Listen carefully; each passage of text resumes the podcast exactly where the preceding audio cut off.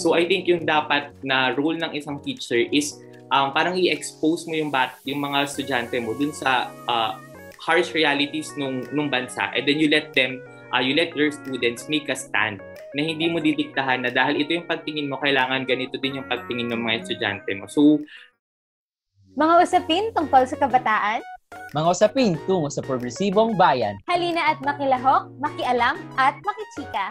Student Council Alliance of the Philippines presents Usap Tayo, Tayo the podcast. The podcast. Ako si Yani, ang inyong next door Marcy na nagpapaalalang magparehistro at pumoto ng may puso at matalino.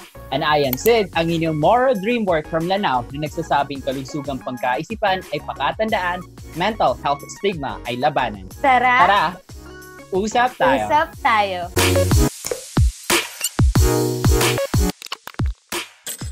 Good afternoon, everyone, and welcome to another episode of Uskap Tayo, the SCAP podcast where we talk about the issues in the country concerning the youth. Well, for this month's episode, you're now tuned in with me, Yanni. And I am Sid. At this month, pag-uusapan natin kung bakit kung saan ka nahihirapan? Doon ka pa, mas difficult. So, ayan, good morning or good evening or uh, good day to everyone, Sir RJ, Sir Mark, and Ayani. So, kumustahan naman tayo? How was your day, uh, partner Ayani?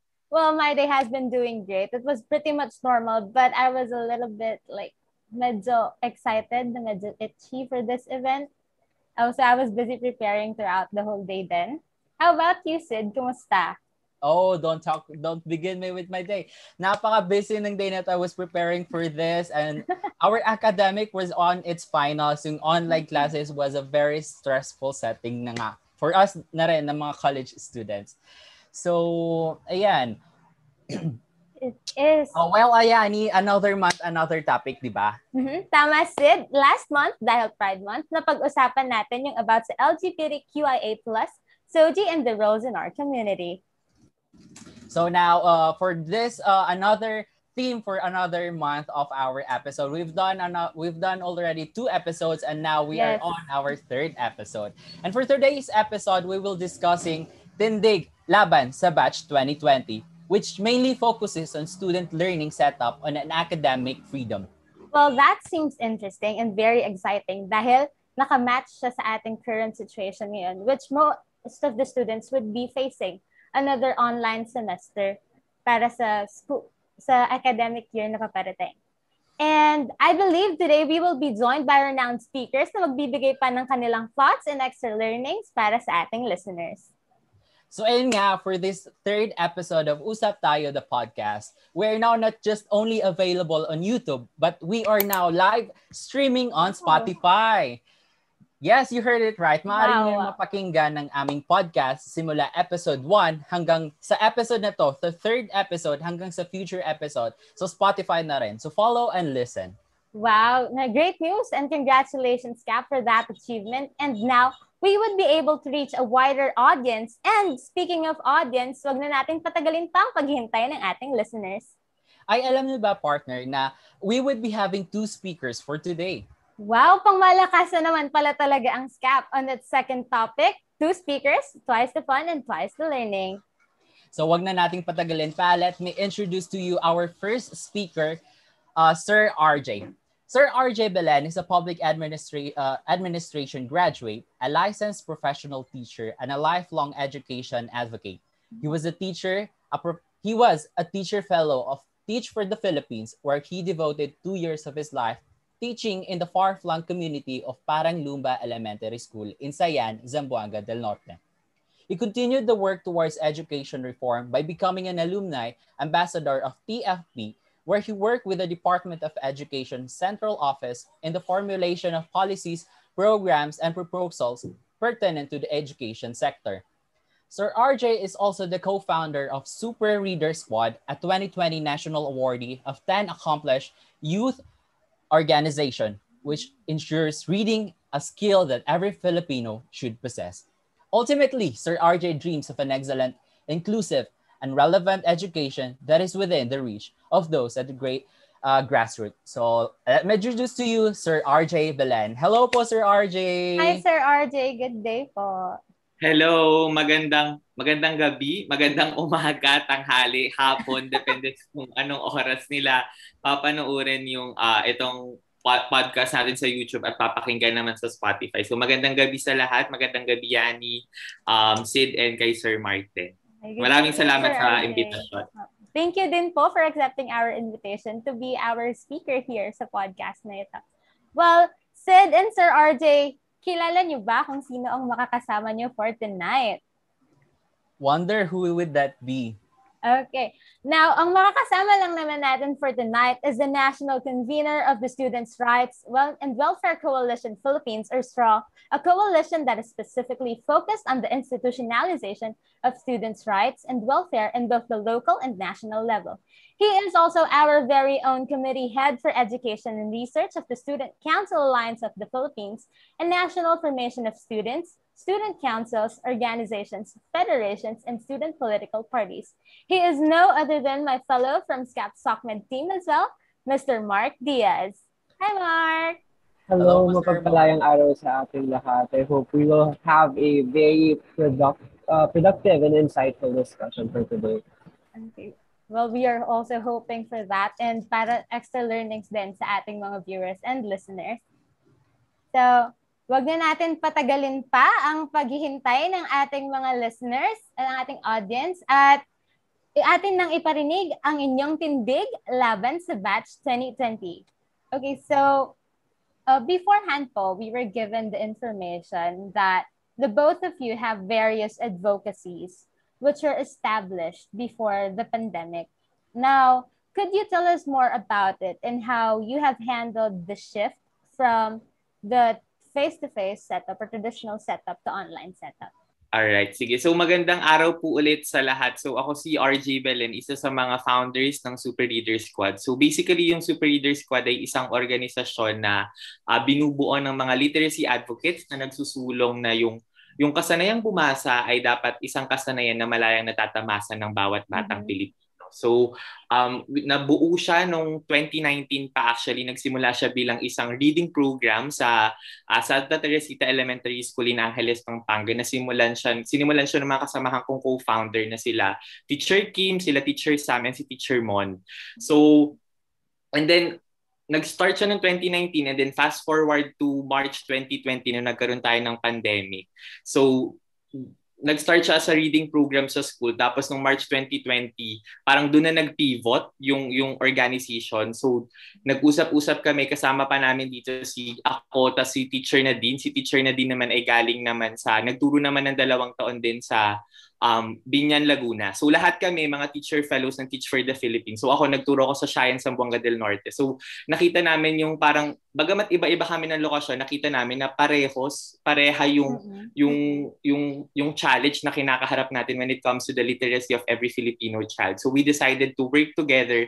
Kaya nag-pivot yung uh, Super Leader Squad nitong March 2020 through our project, My First Teacher. So nag-transition kami Um, well, actually, sobrang hirap ng pag-transition kasi usually yung mga projects na nag-start yung Super Reader Squad ay on-ground talaga, face-to-face. So, nag, na, meron kami mga library cart na umiikot sa mga classroom. Tapos, nagtitraining din kami ng mga magulang na face-to-face kung paano magturo ng pagbasa. Nagtuturo kami ng mga bata uh, kung paano mag, uh, mga bata na grades 3 to 6 na, na hindi pa marunong bumasa sa school. So, imagine yung hirap na kailangan mo siyang i-transition uh, lahat online. Eh, mm-hmm. lalo na pag sa mga bata. So, um, we decided to focus. So, during the pandemic, we decided to focus on the parents kasi nakita namin na mas lumawak talaga yung papel na kailangan gampanan ng mga magulang natin when it comes to uh, facilitating learning at home. So, we decided to to focus on them to parang to capitalize dun sa sinasabi natin na yung bahay, 'di ba, yung tahanan, yung unang paaralan ng mga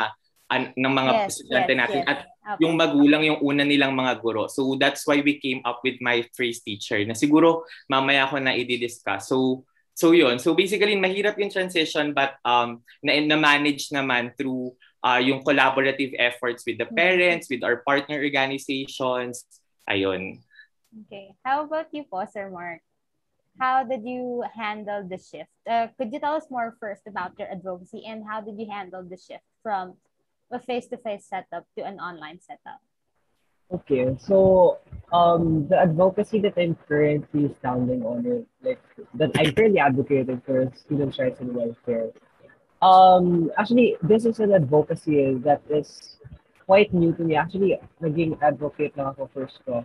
Um, last December 2020 and I entered SCAP at January 2020. And um, basically, students advocating for students' rights and welfare is advocating for the basic rights of students and also advocating for the further empowerment of students. And it also advocates that, you know, students should not be should not exclusively be just students, you know, having academic burdens and all that. Because um, we must recognize that it's imperative that um, in, in this democratic society that we recognize that students are also democratic agents and are also nation builders.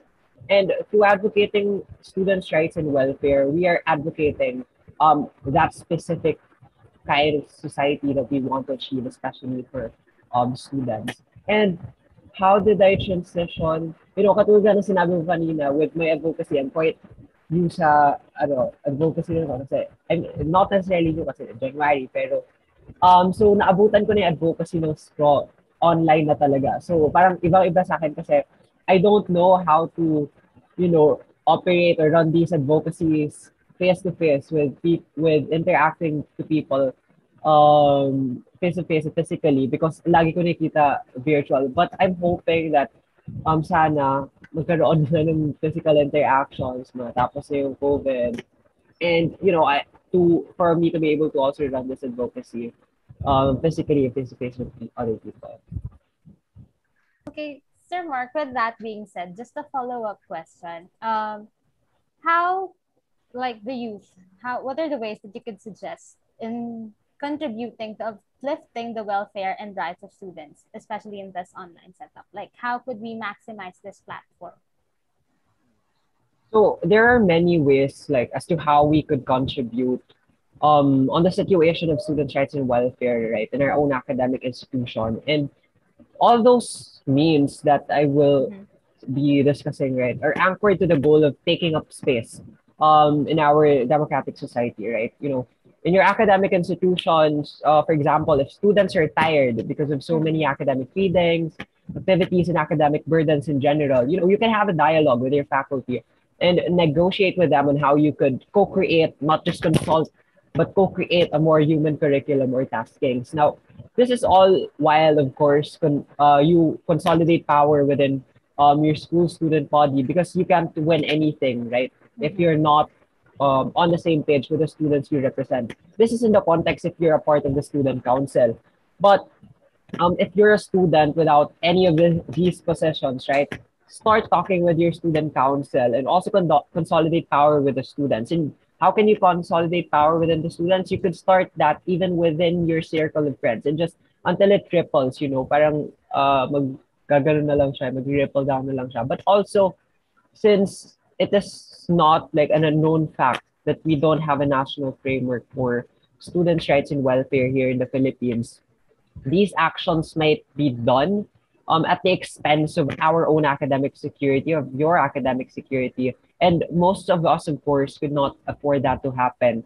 So what you can also do is to join movements that fights for students' rights and welfare, maybe in a na- national context or local context um, such as the passing of a straw ordinance uh, for local context. You know, you can join us in Student Rights and Welfare Coalition Philippines and um, be a part of our team in consolidating power with students across the archipelago. You know, just by having information drives in your school or in your localities, it is already a significant contribution of uplifting students' rights and welfare. And uh, lastly, siguro on an individual level, yung katulad ng sinabi ko kanina, let's learn how to recognize yourselves, not just a student of a university or of any academic institution, but also as a citizen and as an agent for democracy, you know, for our country and society at large. Because um, with that recognition kasi, you also recognize your obligation not only to your, uh, to your own education, but also to the people and for the country that you ought to serve. Okay, I would have to agree, Sir Mark. No, uh, communicating with your fellow students and with the student councils na nasa position sa school niyo who has the privilege to talk and lobby things with the admin. Uh, siguro sooner or a uh, few years later, kahit na mag face-to-face setup na tayo. Kasi in our school po, we were able to establish mental health breaks after major examinations. So, was a breather, like a two or three day breather for every student na walang ipapasa sa academically, wala silang academic dealings. Um, siguro uh, in the near future, we would be able to have a national framework for that na hindi lang isang school or hindi lang selected schools ang magkakaroon ng mental health breaks or policies that would uplift the welfare of every student. Right, Sid? Yes, uh, I would agree. Additional to sa sinabi ng aking partner, yung pag-transition natin um, for Sir Mark, uh, we are on na we we started on a uh, online setting and the challenge would be in the future is yung pag-transition natin sa face to face uh, sa from online then to face-to-face naman, that would be a challenge for us na nag-start then sa online setting. Uh, how would how would be how would result, how would it result, and how would it affect our uh, motivations and mm-hmm. willingness to advocate, to continue our advocacies. And um, lastly, as a psychology student na rin, is um, that one thing I've noticed kay Sir Marcia sa nabi niya, yung you recognize yourself, um, that's the most important thing. One of the most most important thing that should be considered as a student or as an advocate in this as a citizen of this country. So follow-up question lang po kay Sir RJ.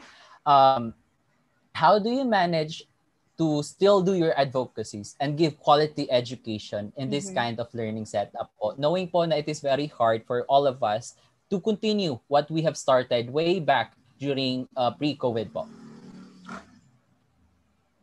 So, uh, siguro just to give a context to everyone who's listening na lang. Mm-hmm. So, in Super Leader Squad right now, we have uh, two primary projects. So, yung una yung na-mention ko kanina yung My First Teacher and then yung pangalawa is yung Abot Ko Ang Libro. So dun sa My mm. First Teacher, it was launched last year. As I mentioned before, it was launched in April 2020 and we still have ongoing partnerships as we speak today. So My First Teacher is basically a capacity building program that you know that aims to uh, engage, empower, and mm. equip parents with the necessary skills, uh, knowledge, and materials on how to teach reading at home. So we do this through uh, we do this by providing them with uh, reading materials and resources.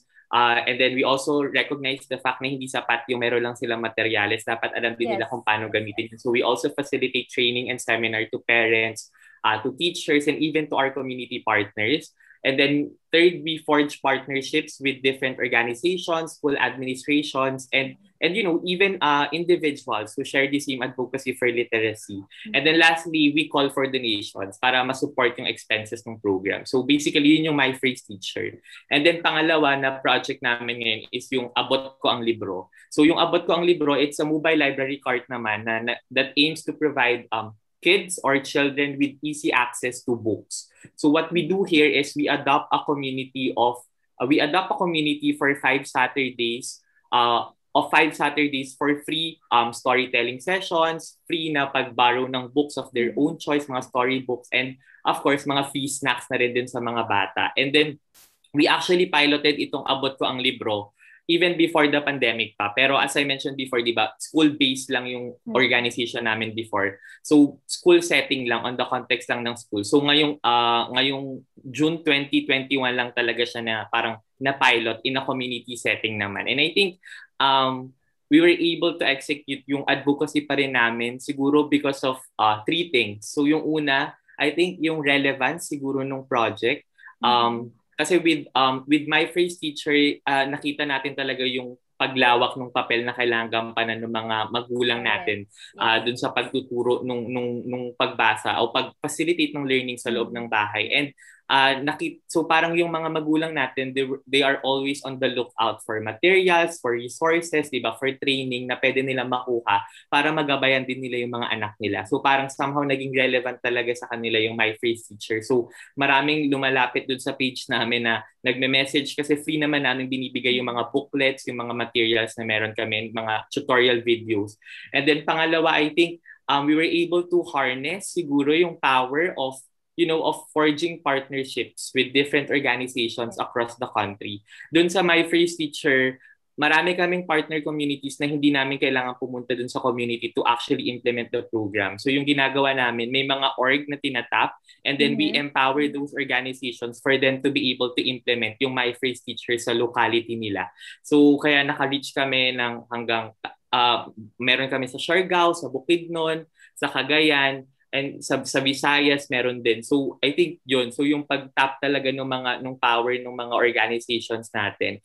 And then lastly, siguro, like, for abot ko ang libro, kasi dito namin siya ini-implement ngayon sa Baler, luckily, uh, relatively low yung cases ng COVID dito sa amin. So, somehow medyo maluwag yung restriction. So, siguro isa din yung factor kung bakit na-execute namin yung ilan sa mga advocacies na, ilan sa mga projects namin sa Super Reader Squad. Kasi, yun nga, um, manageable naman yung restrictions and tinatap din namin yung sangguniang kabataan yeah. kung saan namin ikakandak. Like for example, yung sa Purok Ilaya kung saan namin kinakandak yung abot ko ang libro. So tinap namin yung SK noon para sila na mismo yung magko-coordinate dun sa barangay para walang issue na o bakit kayo may mga gathering ganyan ganyan mm-hmm. may COVID. So and then parang nagig, nagiging involved na rin yung uh, yung barangay dun sa implementation no nung project. So I think yon.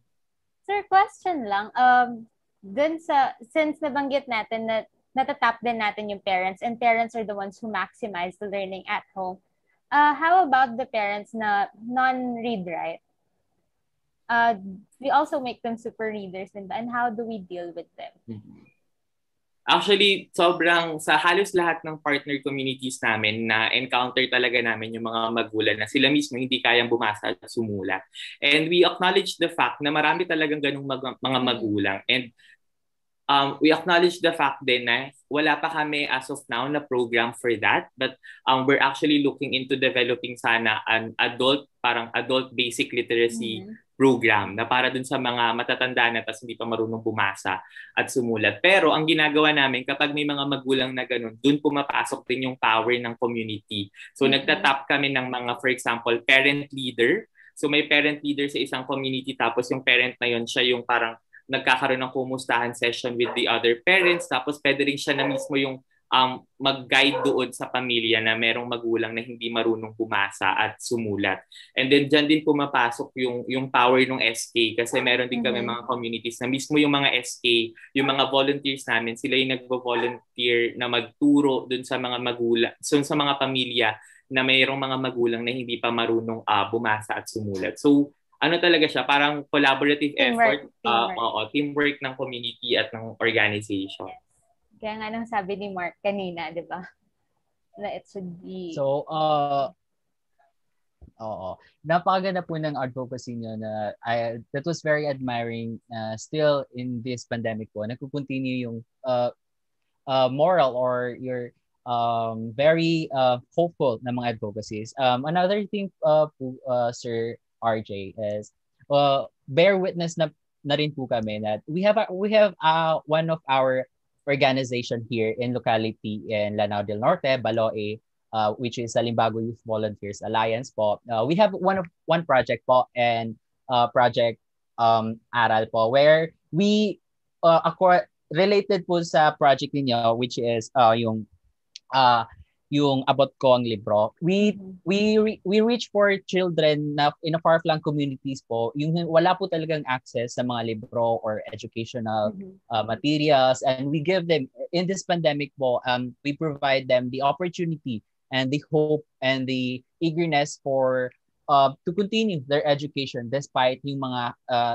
crisis na kanilang na na face during mm-hmm. this pandemic po. And one thing po is that um, it's very admiring, it's very heart melting na nakikita yung mga parents na uh, they are willing to learn with their children po for for the sole purpose po or future or brighter future for their family po, sir. So, I actually know si Sid sa Salimbago si Calif. Yes, If you know Calif.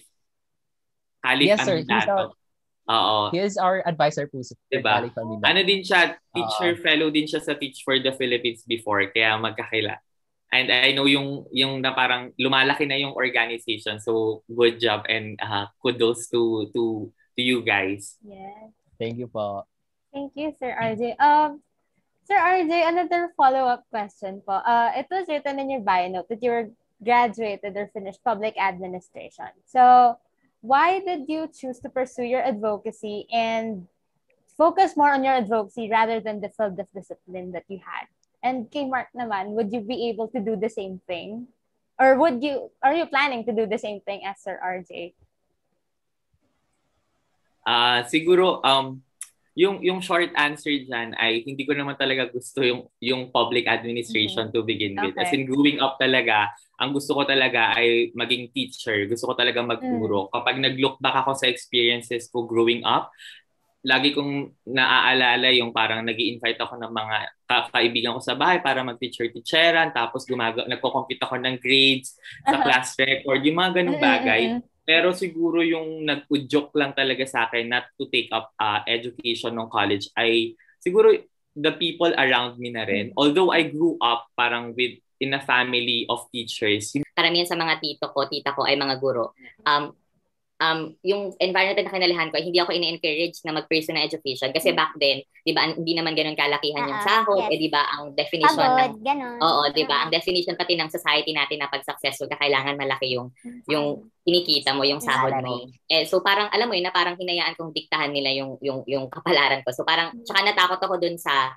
natakot ako na parang, parang sinasabi kasi nila na hindi ko kaya yung buhay ng isang guro na ang dami mong trabaho tapos ang mm-hmm. date ng sahod. So parang natakot ako na i-pursue yung education kasi natatakot ako na sabihin nila na parang I told you so, 'di ba? Na along the way mm-hmm. na pag dumating ako sa point na 'yon, baka hindi ko pala kayang panindigan. Mm-hmm. Pero pero 'yun, parang uh, I think yung if kilala niyo si Sabrina Ongkiko, parang may TEDx video siya na ni-release na ta sa isang social class sa UP. Mm-hmm. Tapos nanonood ako sa social class. Uh, nag nagla-class kami tapos pinalabas si Sabrina. Tapos parang na-rekindle yung passion ko for teaching. Tapos parang kasi si Ate Sabrina Ongkiko for a context na lang din ay isang Ateneo grad. Mm-hmm. Tapos dapat magdo-doctor siya pero he, she chose to pursue na mm-hmm. magturo sa public school. So ngayon parang ano na 10 years more than 10 years na siya nagtuturo. Wow. So parang parang uh, parang nakita ko yung sarili ko sa kanya, parang ganun. Pero nung time na yun parang hindi pa rin sapat parang hindi pa rin sapat yung yung yung yung panahon na yun para sundin yung gusto na magturo sa public school kasi parang third year college na ako nun. So pag mag-shift medyo mahirap na.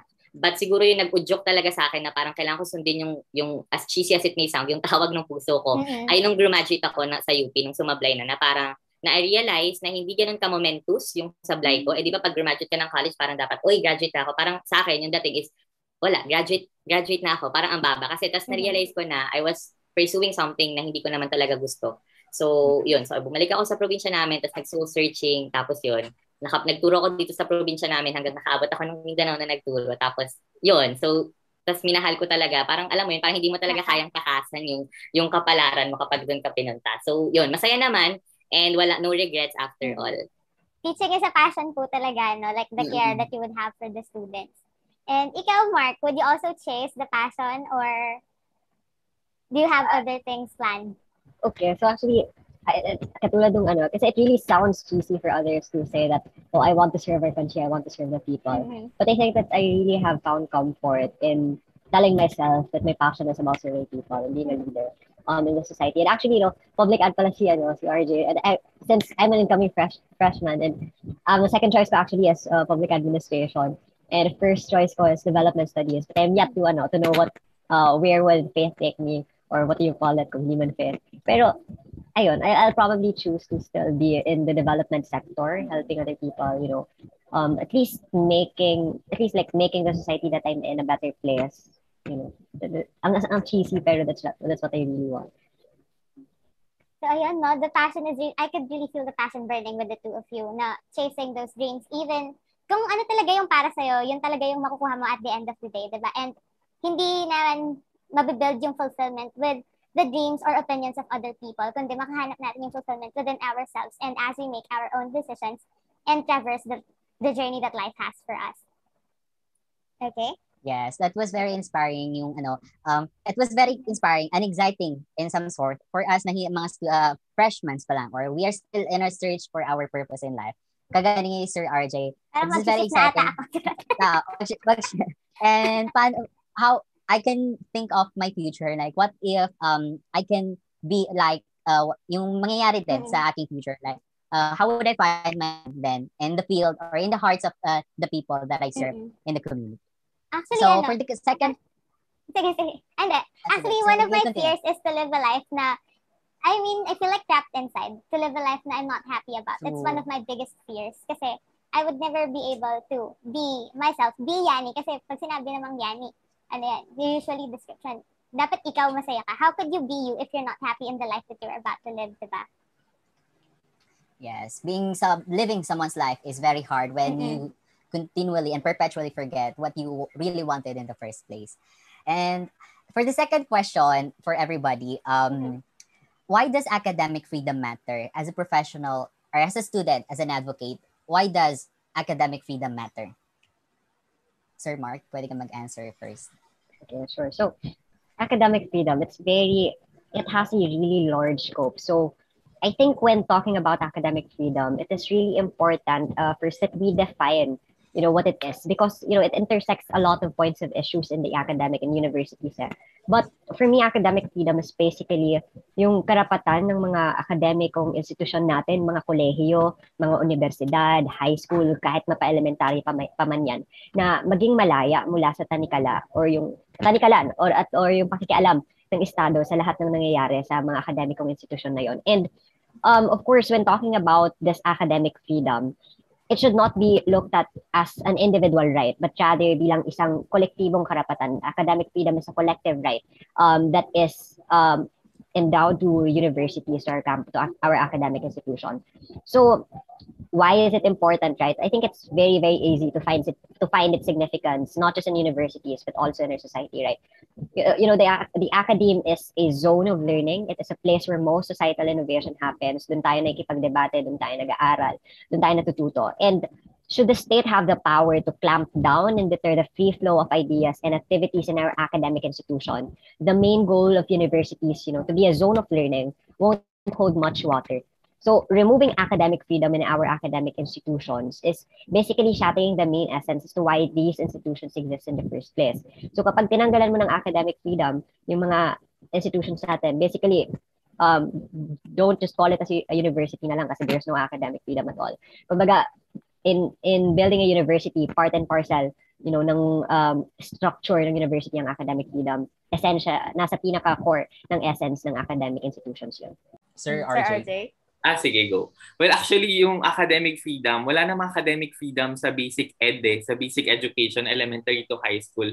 We actually follow yung top-down uh-huh. approach. So kung ano yung sinabi ng central office, kung ano yung mm-hmm. dinesign nila na curriculum, that will carry over sa grassroots levels. Unlike sa higher ed, di ba, na parang mm-hmm. students are able to take yung subjects na gusto nila, yung schedule, they can parang protest, may mga rally, pero wala naman tayo nakikitang ganun sa basic ed. But I think uh, when we talk about academic freedom in basic education, malaki yung papel na ginagampanan ng mga teachers natin. Mm-hmm. Kasi parang um, somehow they have to be empowered in such a way na they understand what academic freedom actually mm-hmm. looks like in the context of an elementary or a high school classroom. And for me, I think yung uh, yung academic freedom sa loob ng isang elementary classroom ay ano, parang um, binibigyan mo ng kalayaan yung mga estudyante mo na gumawa ng sarili nilang paninindigan na bilang teacher hindi mo tungkulin na parang uh, to make them, kung ano yung stand mo, dapat ganun din yung stand ng mga students on social mm-hmm. issues. I think for me, yung academic freedom sa loob ng isang halimbawa ng, ng sa, sa isang sa basic ed ay yun na parang you allow your child you allow your students to take ownership of their learning, 'di ba? To um to to make their own stand on a particular issue. And siguro i-share ko na lang din yun. Naalala ko kasi yung story nung uh, nung nagtuturo ako sa isang sa grade 5 class code mm. noon. So nagtuturo ako ng English. So yung lesson namin ay ad- adjectives. So nagkaroon ako ng activity na adjectives bingo. So parang may pa-flash ako na, na picture sa screen. Tapos dun sa picture na yon kailangan um, hanapin ng mga bata dun sa bingo card nila kung anong adjective yung um, parang best describes the the picture shown uh, na naka-flash dun sa screen. So finlash ko yung picture ni Duterte. So syempre dun sa dun sa um, sa bingo card meron dong mga parang uh, cruel, ganyan, kind, ganyan, arrogant.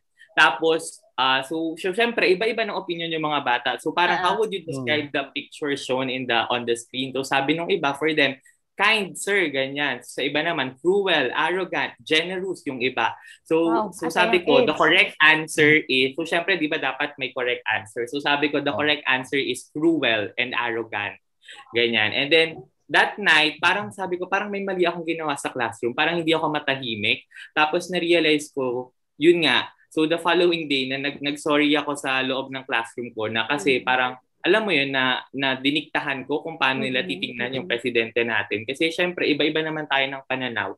So I think yung dapat na role ng isang teacher is um, parang i-expose mo yung bat yung mga estudyante mo dun sa uh, harsh realities nung nung bansa and then you let them uh, you let your students make a stand na hindi mo didiktahan na dahil ito yung pagtingin mo kailangan ganito din yung pagtingin ng mga estudyante mo. So So so yun. So I think for me academic freedom matters in basic education kasi that allows um, students to make their own Mhm. stand on a particular issue, to take ownership of their learning and to dream uh, their own dreams. Mhm.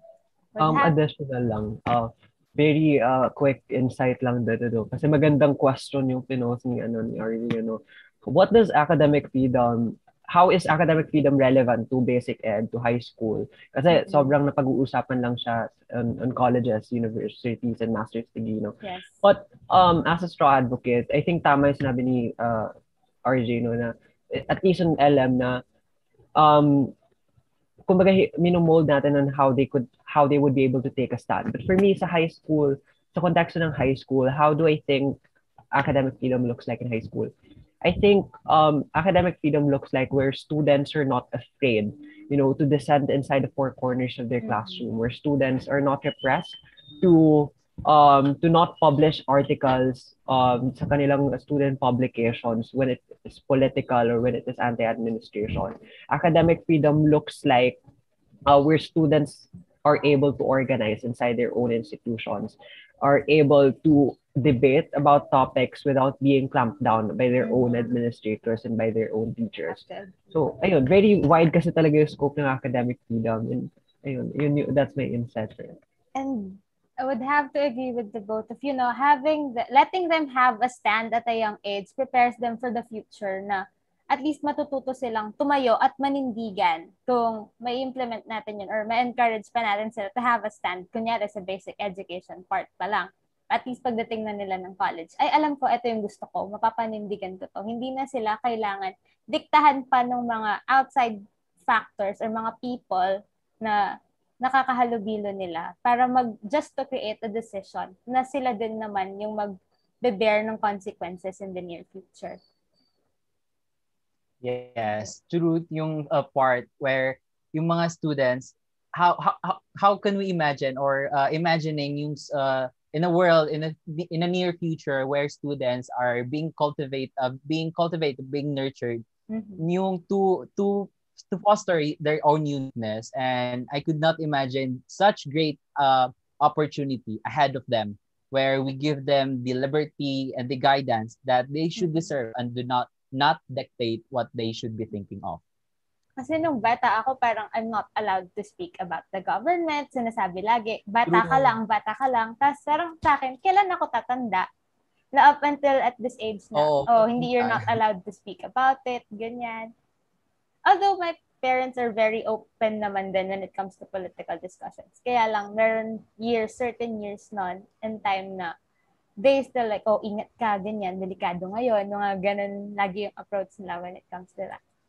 And speak, nabanggit po natin kanina. Sorry, Yani. Kaya sobrang, i-add ko na lang, kaya Yes, sobrang sir. powerful talaga ng role ng mga teachers. Kasi Mhm. kapag pumasok yung bata sa classroom mo, ikaw yung gumagawa ng environment eh, ng kultura, Mhm. kung paano mo, kung paano lalaki yung mga bata. So kung ikaw yung klase ng teacher na, alam mo yun, na parang nagdidikta. Ganyan na dapat ganito. So ganun din yung may imbibe na, na kultura ng mga estudyante. So dapat yun. So kaya sinabi ko kanina na kailangan talaga nating ma-empower yung mga teachers natin para makita nila ano ba yung itsura ng academic freedom sa loob ng ng isang classroom para 'di ba we have to start them young na para pagtanda nila alam na nila alam nila manindigan alam nila Yes. mag-isip mas kritikal at alam nila kung ano yung mga dapat ipaglaban Lalo na sir, at the basic education, children spend at least still eight hours of school, eight Mm-mm. hours a day sa school. So, malaki talaga yung impact ng teachers nila. Especially yung part na yun, growing years pa ng isang bata. Okay. So, kanina po, nabanggit natin yung about sa core values of education. Now, how, in your personal point of view, how could you contribute to strengthening or how could the youth or us contribute to strengthening those core values of education? Sige pa, Sir RJ or Sir Mark? Sige. Ako, oh, in my personal capacity, no? And I think yung higher ed values ay academic freedom, no? Social responsibility. So siguro, like for example, dun sa ginagawa naming project ngayon, yung abot ko ang libro, yung mobile library card, di ba, na para magkikwento ka sa mga bata, tapos may processing questions, tatanungin mo sila ano nangyari, ano natutunan nyo dun sa story um, yung academic freedom mapapakita natin dun in the way we process yung story. So parang bilang isang storyteller dapat hindi hindi dapat welcoming ka hindi dictating, 'di ba? Na parang kasi ang dami nating mga stories na um na may mga pinaglalaban talaga like naalala ko yung isang storybook yung if you're familiar with it yung ang ikaklit sa aming mga hardin so isa siyang story sa tungkol sa isang bata na merong um dalawang nanay. Tapos, nung pumasok siya ng school, hindi niya naintindihan bakit siya binubuli ng mga estudyante, ng mga kaklase niya na may dalawa siyang nanay. So, di ba kapag kinuwento mo tong story na to sa mga bata, tapos inopen mo yung, yung mind nila na ang konsepto natin ng pamilya ay hindi na lang may nanay at may tatay tapos may mga anak, 'di ba? Na nag-evolve na siya ngayon na pwede nang may dalawang nanay, may dalawang tatay, may anak, pwede ring walang anak.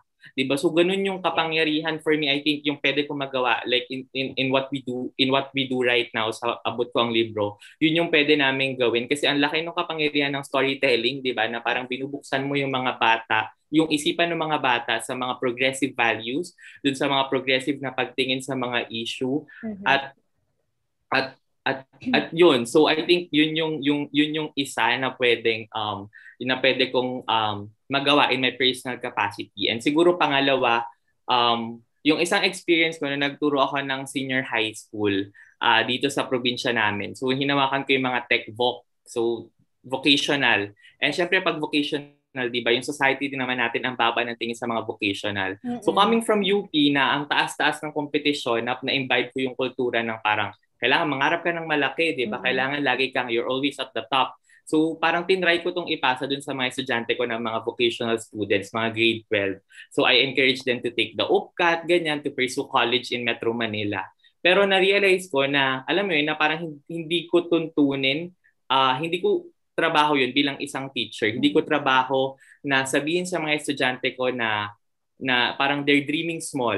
'Di ba? Kasi sabi nila gusto nila maging mekaniko, gusto nila Mm. yun nga yung vocational talaga na na course. So, parang hindi ko tun- hindi ko responsibility bilang guro to tell my students that they're dreaming small, that their dreams of Mm. pursuing college in Baler and not in Metro Manila is not big enough of a dream, 'di ba? That their dream of being a mechanic someday will not you know, will not pave the way for a better future. Kasi na-realize ko na ang isang teacher dapat you don't put, you know, you don't put an end to a dream. You don't put a cruel end to a happy dream. So na-realize ko na ang role ko bilang isang teacher is to make their um to make my students' dreams more real for them. Mhm. To equip them with the necessary skills and knowledge kung paano nila maaabot kung ano man yung pangalap nila para sa sarili nila and to act to encourage them that they can do it.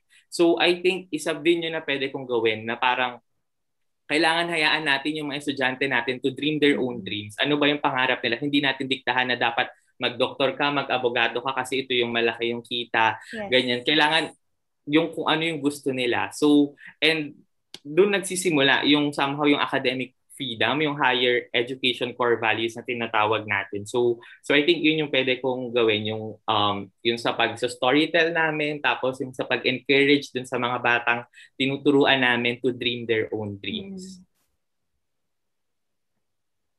Sir Mark? Okay, so academic, higher academic core education values. I think that kalakip kasi talaga nung itong mga values that our universities espouses is yung education system mismo eh. Kasi the values are created um, by the education system itself. So for me, I think in improving ha- our values, you know, ac- academic values, and it should be responded to improving also the education system. So, and I think that it should not be responded to like in an individual scale. It must be um, a collective action paired with a collective clamor from the most important stakeholders in the in, in the education sector, which are the students and the teachers. Dapat lagi symbiotic, kumbaga yung relationships ito dalawang to kasi sila talaga yung kumbaga, pinaka may space when it comes to academic institutions. So, siguro uh, two points dito. First is that the education sector should be capacitated and given resources to actually have an effective form of learning. Again, this is in line with improving the education system itself to improve you know further the education core values and in view of students for example since we are in an online setup Mm-mm. um, students should be given needed materials to push through distance learning and more importantly the needed infrastructures you know that is to say that we should give students tablets or laptops or you know phones so they can attend to online classes and Mhm. respond to the needs of online classes and also um, we should build proper infrastructures to also improve internet connectivity here in the Philippines because even if students have all of these resources, if they don't have a stable internet connection, you know, these resources um, will be rendered obsolete at the end of the day. But of course, all these are, are, are alternatives to what classes should look like in the first place. So the very best thing still that can be done is to revert back to face-to-face classes, and this is uh, and this is like in the context of um uh, the current context. So second is that the education sector should go beyond on being consultative when it comes to tailoring curriculums for students and not just curriculums but actual values that uh, our academic institutions should espouse. So on the crafting of those in outlining what's included in your modules for example it's important that we include um, actual students in the process. This may be viewed as like very idealistic but I think that it is something that our education department, that DepEd and Chad could work on because you know last year they were able to um hold a convention for the creation of the BLCP or the Basic Education Learning Continuity Plan, and that convention, you know, was attended by teachers' parents, if I recall correctly, and civil society organizations. And ang natitira na lang talaga na gagawin natin dito is to include actual students or youth education advocates. You know, with this course of action, it is very much possible that student needs on education, may it be on the education system itself, curriculum, and on the core values that uh, the students should be espousing while they're in their own academic institutions. These will be responded to if these things could be done. You know, ayun, yun. So, tama naman si Mar. Tama naman yun na, I think it should be, policy making should be inclusive. It should not just be limited to the officials na meron tayo. I mean, tama naman si Mark na kailangan i-consult mo na din yung students kasi after all, tayo yung mag-aaral and we, how could we achieve academic freedom if kung nadidictate lang, isang tao lang yung magde-decide and it, it would just be cascaded. So, I think tama na dapat makonsult muna natin. Makonsult muna yung students on, on thinking or crafting what's best for them. And would have to agree with Sir RJ as well na whenever we meet with young people, stories are the gateway for the are their gateway to the world. Kumbaga, doon mo ma- sa start na mag-imply, mag-instill ng information and values sa mga bata, especially ito yung age. Kahit naman siguro tayong nasa adult adult level or adult age na, na kunyari may kinwento sa'yo, mas maniniwala ka pa rin sa mga kwento from experience aside sa chismis lang, di ba? And kahit naman din ng ancient times, they use stories or parables para makapag-instill ng values. And after all, teachers are second parents. So I think by doing this little ways na um, imposing academic freedom by being uh, inclusive sa taas and paving these ways for the stu- for children, ma-achieve naman natin yung goal in the near future, right, Sid? Yes, that was very ano. Yung pag, uh, pag I agree with this sir uh, with Sir Mark, yung pag uh, pag-create natin ng core values and uh, and for example, uh, consider uh, consideration sa pag um uh, make ng education ng mga students, we should consider a lot of things then and not just only uh, look Mhm. at it on a single point of view where um we should put ourselves on their shoes. Uh, we should uh, Oo. look at in every uh, possible way na uh, maaring uh, to resolve, to improve, and to be uh, to engage more on the students' welfare. Mm-hmm. And uh, I agree din sa kay Sir RJ, yung uh, the power of storytelling uh, in the minds and in, in the soul and in education in raising children on um, anchoring their beliefs and their mm-hmm. um, uh, uh, in their in their development on the on the things that we uh, aim them or we um, advocate them to do so. Okay. And mm. so I think and I think that ends our first segment for this podcast. Now we proceed to the next one, which is fast talk. So for this one po, you would be given two minutes. So paghatian po na, paghatian niyo po yung two minutes. So one minute each to pick a side and then explain. So are you guys ready? Okay, so first of all, we have online setup, beneficial or detrimental? very, pwede bang on the middle? Kasi I, uh, on this one, I'm very on the middle. Kasi sa, sa konteksto lang naman ng Pilipinas. Kasi we have, um, we have this remote learning already way mm-hmm. before COVID uh, happened. But what we really need, eh, nagka-mess up lang siguro because of the lack of uh, capacitation of teachers, infrastructure, uh, katulad internet connectivity issues, and of course, resources. Mm-hmm. So, I'm very in the middle, so can pick, pick a side. But in the context of the Philippines, detrimental. Okay. Sir RJ? Yeah, same. Uh, ako, detrimental, lalo na dun sa mga estudyante ko na nasa Mindanao, na nasa mm-hmm. far-flung areas na walang access to resources. Ang dami ko sa mga estudyante na na parang they had to stop schooling. So imagine yung mga estudyante na parang tina, tinanggalan natin ng, ng na pumasok sa eskwelahan. Tapos parang yun na lang kasi mm. somehow yung nagiging safe haven nila. Tapos mawawala pa yun. So, True. So, contain pa sila so sa bahay. Heard, Totoo. Ang dami ng responsibility sa bahay din. So for me, detrimental talaga. So kailangan na natin talagang bumalik dun sa face-to-face, hopefully mm-hmm. sooner.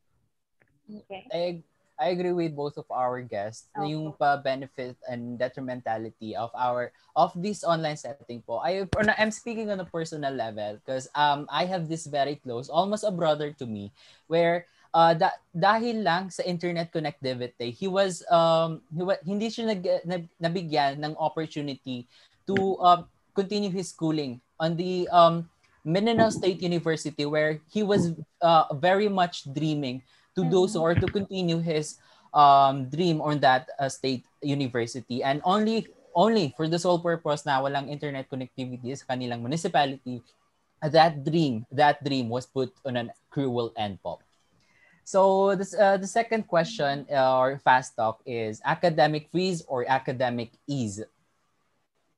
Ako, I'll go for ano, academic ease.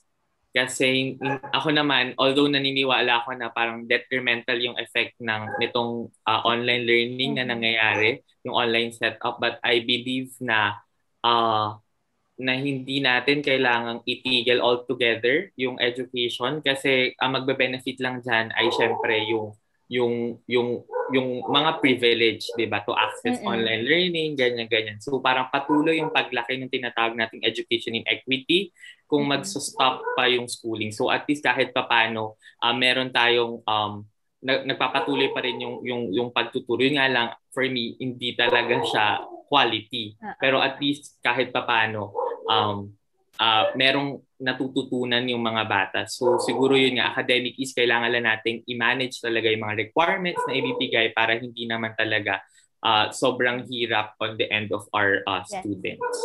Yes. Sa akin, it would be academic is to academic fees is actually very, very problematic because itong pag, kasi once you implement academic fees, it intersects a lot of problems. Eh. Kasama na din yan yung unemployment ng napakarami nating yes. teachers, yung pagtigil ng kanilang mga sahod. And of course, katulad nung sinabi ni RJ na parang kailangan talaga natin pagpatuloy yung edukasyon. And very, very false dichotomy yung um, piniframe sa atin ng gobyerno that we have to sacrifice education. Because if in the first place, they responded to the COVID crisis effectively, they have streamlined plan to actually respond to it, then we won't be in this kind of situation. Tama. Well, after all, online setup, uh, online setup is not for everyone. However, kung there would always be ways para mapadali or mapagaan yung load ng isang student and also the teachers, not just them, and not just the students, but the teachers as well. Kumbaga, it goes both ways. Lahat naman nahihirapan or nahirapan dun sa shift na yun. at patuloy na nagka, nag-face ng problems nowadays. So I think I would also go for academic ease. Okay, now next up, equality or equity? For me, it's it's going to be equity. You know, we have to acknowledge the fact that each and every individual in the society have different situations. They're in very unique context, you know, in their own lives. So it's very important that we just and with uh, kasama hand in hand with that is um, very unique needs too. So uh, we have to respond to issues and problems um, that are really tailored to the context of the certain persons or certain individuals. Hindi naman kailangan pantay-pantay. Kailangan lang natin ma-respondihan na parang mas human and mas, uh, mas caring, kumbaga.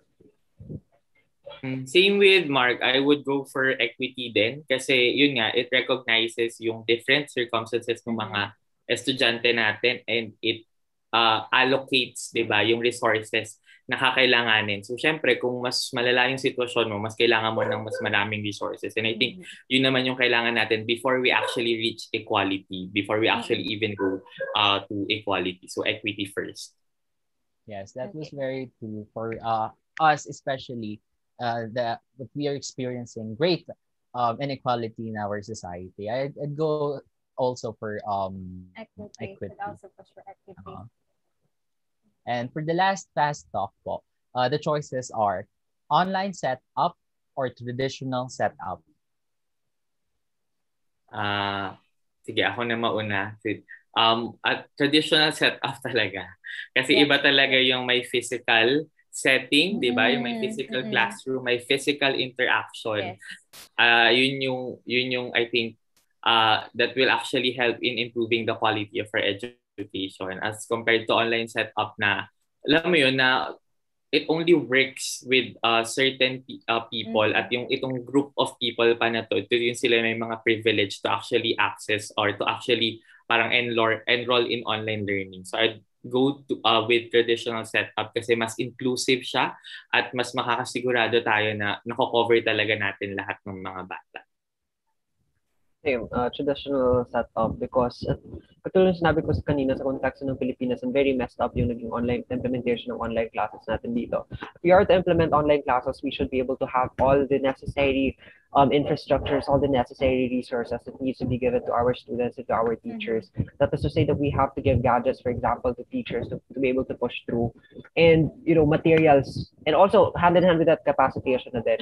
But if we won't be able to achieve like like be on that kind of level, then definitely traditional. And personally, it pipiliin ko rin talaga traditional. Iba rin kasi epekto niya on uh, individual level. Yes, I think traditional setup is not just something na nakasanayan na natin. Kung hindi, Pilipinas is designed for a traditional face-to-face set- classroom setup rather than online. Kasi nakita naman natin kung gaano kahirap, di ba? And I think we all of us should pursue or push through with Ligtas Balik Eskwela. And if kaya nilang buksan gradually ang malls and theme parks, they could also start gradually opening the schools. Lalo na papadating na ang start ng isang panibagong school year para sa lahat. Right, Sid? Yes, that was very true.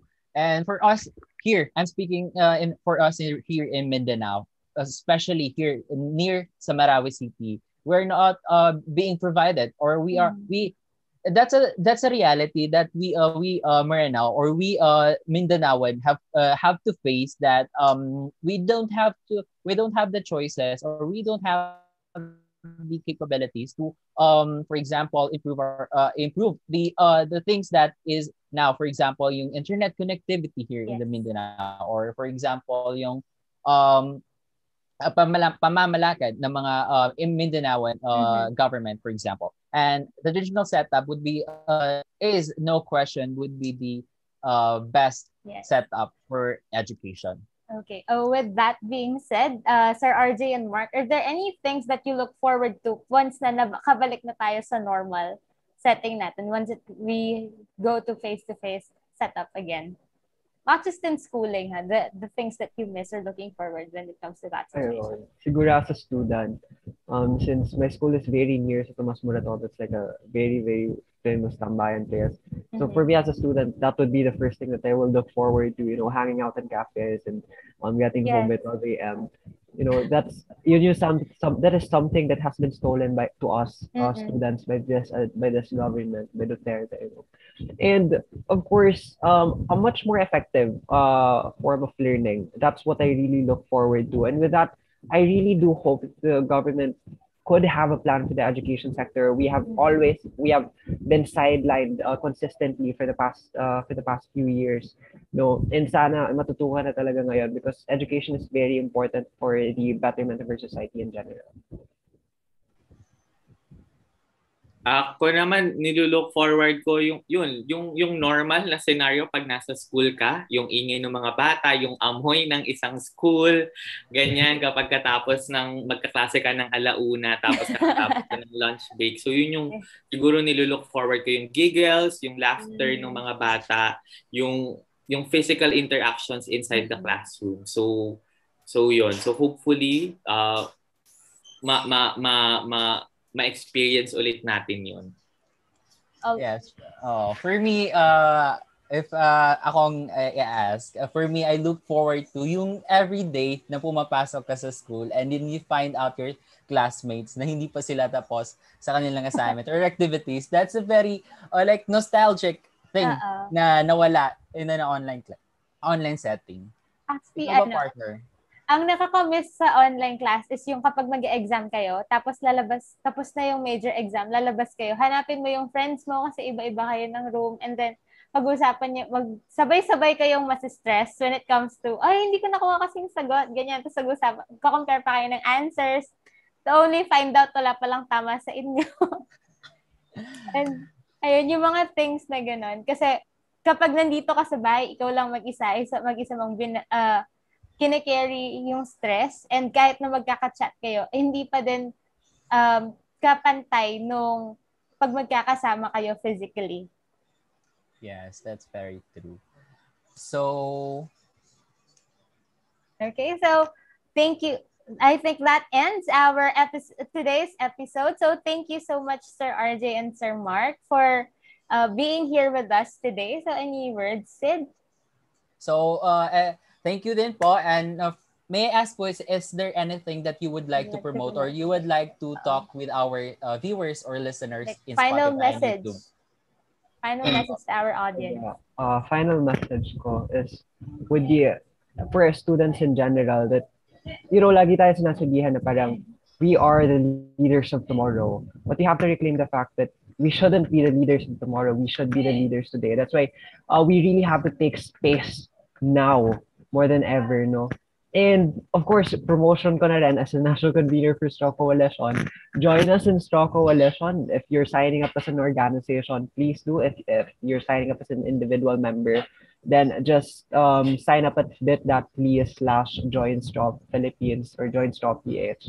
And then we'll be we'll be in contact with you. So ayun, patuloy ang paglaban kabataan, buklod kabataan.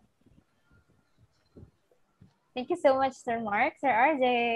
Ah, siguro on my end, mag-share na lang ako ng isa sa mga, actually, pinaka-paborito kong storya na binabahagi every time may speaking engagement ako. So, yung, yun na yung storya ni Tope.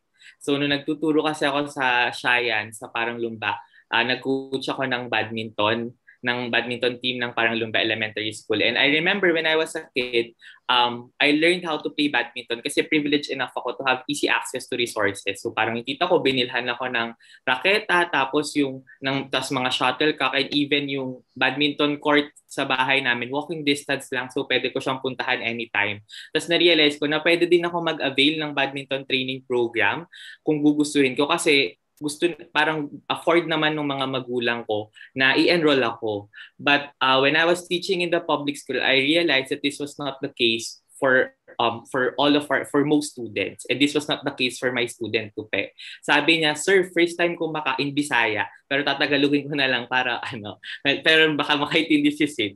Pero uh, in Tagalog, sabi niya, "Sir, first time kong makahawak nung uh, ng badminton racket nung inimbita mo akong sumali ng um, badminton team ng school. So yun yung sinabi niya in one of our badminton trainings. And naalala ko pa yung, alam mo yun, yung frustration na bumalot sa buong katawan mo bilang coach. 'Di ba Parang after 12 years of existence, it was only then na nakakita si Tope nung badminton racket, ng raketa at nakahawak ng isang raketa.